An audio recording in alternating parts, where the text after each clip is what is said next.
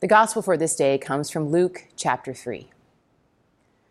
In the fifteenth year of the reign of Emperor Tiberius, when Pontius Pilate was governor of Judea, and Herod was ruler of Galilee, and his brother Philip, ruler of the region of Iturea and Trachonitis, and Lysanias, ruler of Abilene, during the high priesthood of Annas and Caiaphas, the word of God came to John, son of Zechariah, in the wilderness.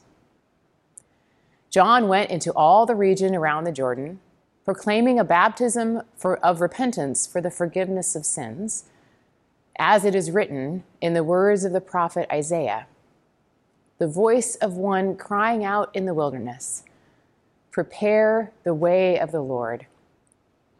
Make his paths straight. Every valley shall be filled, and every mountain and hill made low. And the crooked shall be made straight, and the rough ways shall be made smooth. And all flesh shall see the salvation of God. This is the word of the Lord. Thanks be to God. Dear friends in Christ, grace and peace to you from God, our Creator, and from our Lord and Savior, Jesus Christ. Amen. My spouse and I have different definitions of what it means to be on time. Now, he grew up in a military family, and so precision and punctuality were prime virtues. He claims that being on time means being at least five minutes early. Early is on time and on time is late, he always says. Meanwhile, I claim that being on time means being on time. So if an event starts at eleven a m, I want to be there at eleven a m.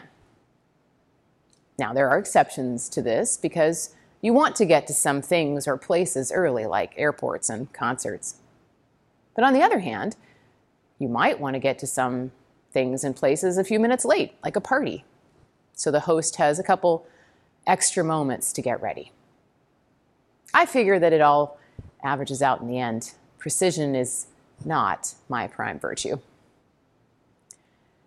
This has made for some lively discussions in our marriage. It's possible, of course, that we are both right and that we are both wrong. See how I threaded that needle? It's possible that being on time is more complicated than it seems. How about you? Are you an early arriver? Do you pull in right as things get started? Are you perpetually late even when you swear you're going to get there early this time?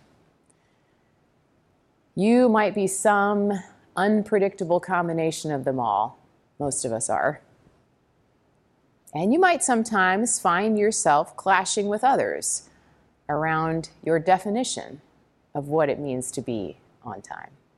Early, late, somewhere in between, all of the above. The Gospels are interested in time. They're careful to locate Jesus in his time.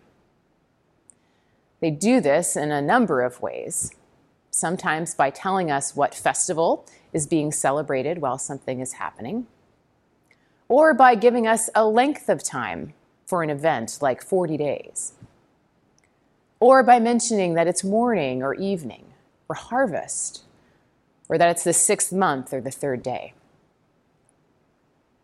But they also locate us in time by telling us how most history books identify time, which is by naming the powerful people who were running the world. Luke's gospel is especially good at this, reminding us that Jesus was born in the days when Emperor Augustus had sent out a decree that all the world was to be registered, and that this was the first registration and happened while Quirinius was governor of Syria. You might have that in your mind because it's part of the Christmas Eve gospel. And then there's today's reading, which starts with a whole litany of the people in charge. Tiberius is the emperor now, and Pontius Pilate is the governor of Judea, and Herod is the ruler of Galilee. Herod's brother, Philip, is the ruler of Iturea and Trachonitis, and Lysanias is the ruler of Abilene, and Annas and Caiaphas are the high priests of the day. Whether you recognize any of those names or not doesn't really matter. We can all tell that in just one sentence, we have seven layers, seven names of power and authority: emperor, governor, kings, and priests.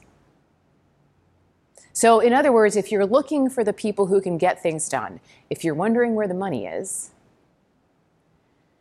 if you're curious about who matters in this day and time, then this is the list you want. So who would you put on our list?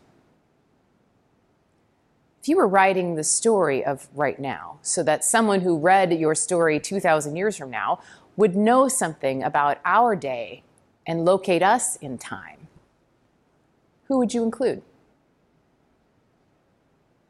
Maybe we'd write something like, in the first year of the administration of President Biden, when Jay Inslee was governor of Washington and Jenny Durkan was mayor of Seattle, and Jeff Bezos had founded Amazon, and Adrian Diaz was the chief of police in Seattle, and Elizabeth Eaton was the bishop of the E L C A. I suppose those names would work.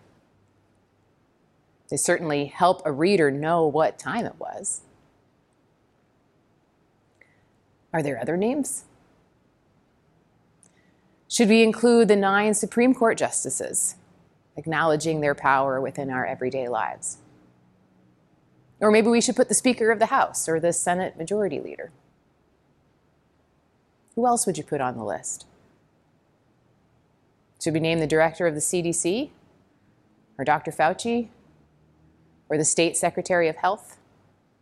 Would you put your kid's school superintendent on the list, or Pete Carroll, or the editorial board of the Seattle Times?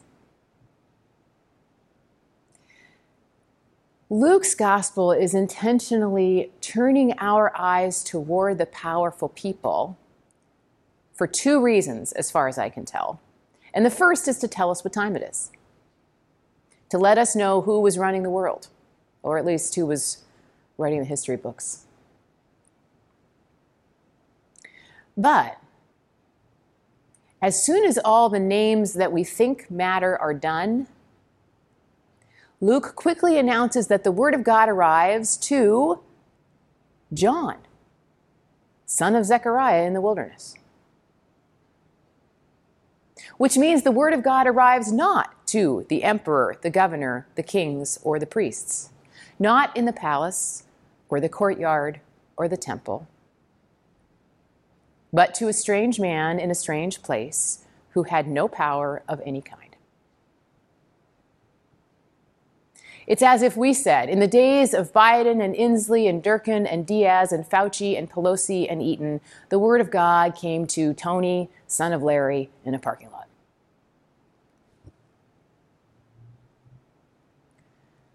So maybe the big question of the story isn't what time is it, but whose time is it?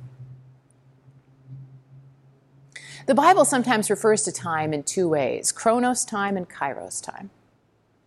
Chronos is the kind of time you keep track of with a watch and a calendar.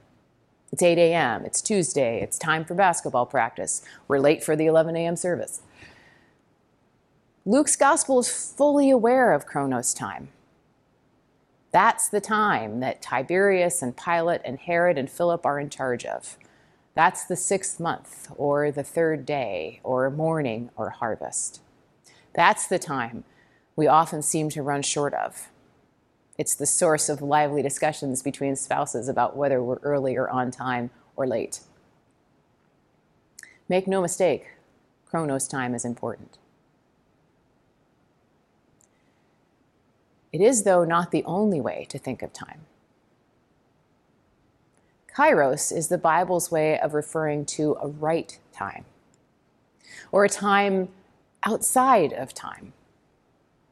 It's how you run into a friend in the grocery store after you had just been thinking you should give them a call. It's how minutes and hours can pass so differently in the company of those you love. It's holding the hand of a beloved one as they pass from this life to the next.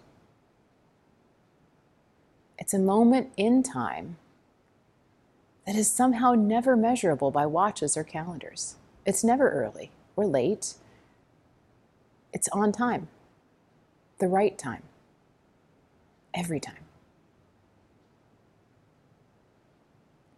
Time has been so strange for us over the past months. There are certain chronos markers that I remember with perfect clarity, and maybe you do too. March eighth, twenty twenty was the last Sunday we worshiped in this space before we shut down. April twenty-fourth, twenty twenty was the day our school district announced we would not go back for the rest of the year. Christmas Eve twenty twenty was the only Christmas of my life that I was not, at some point, inside a church building. August first, twenty twenty-one, we began worshiping in person again. September twelfth, we came back in the building. November thirteenth was our daughter's first vaccine shot. November twenty-eighth, we sang together again in this space after six hundred thirty days. But so much of that chronos time is lost, warped, tossed and turned in a jumble of Zoom calls and disappointments, isolation and anxiety and fear. Hundreds of chronos days became impossible to separate one from the other. Was it Tuesday or Friday? Was that meeting at seven p.m. or next week? Did we walk the dog today or was that yesterday? How many days in a row have I worn these sweatpants? All the markers were gone. Nothing was early or late. It just was. Part of the gospel, the good news for this day, is that God arrives into our chronos time. Luke tells us this in no uncertain terms, by locating, locating us smack dab in the middle of the chronos time of Jesus, the time of Tiberius and Herod and Annas and Caiaphas. God arrives into the middle of our calendars, our schedules, our early, late, and on-timeness. God arrives into the mess we have made and the utter wilderness of a world turned upside down.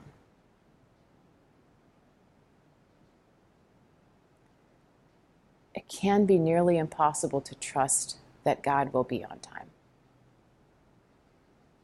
We often find ourselves crying out with the writer of the Psalms, "How long, O Lord? How long must we wait? Why do you tarry? Where have you gone? Have you forgotten us? Will you not come with haste and bring justice and peace?" God arrives in our time, not always on the schedule we want, and yet always somehow on time.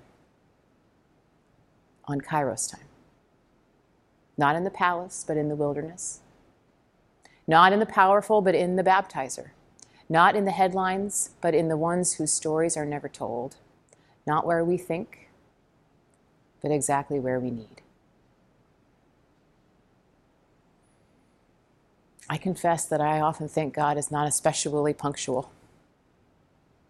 At two a.m., I wonder if God has forgotten us altogether or turned away.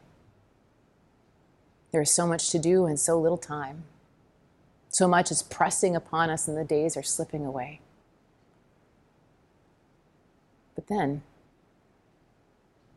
in the days of Tiberius and Herod and Annas and Caiaphas, in the days of Biden and Harris and Inslee, in these days, right here and right now, God still finds the Kairos time, the Advent time, to show up in the darkness where something new is being born and in the light so we can find our way. in the songs, as rusty as our voices may be, and in the silence where we practice listening, in the broken systems we have made as we try to reform them, and in everything that has fallen apart, that something new might be built instead. My friends, it's time. It always is, it always was, it always will be time for God's arrival. The right time, on time, every time, even now, for which we can pray. Thanks be to God. Come, Lord Jesus. Amen.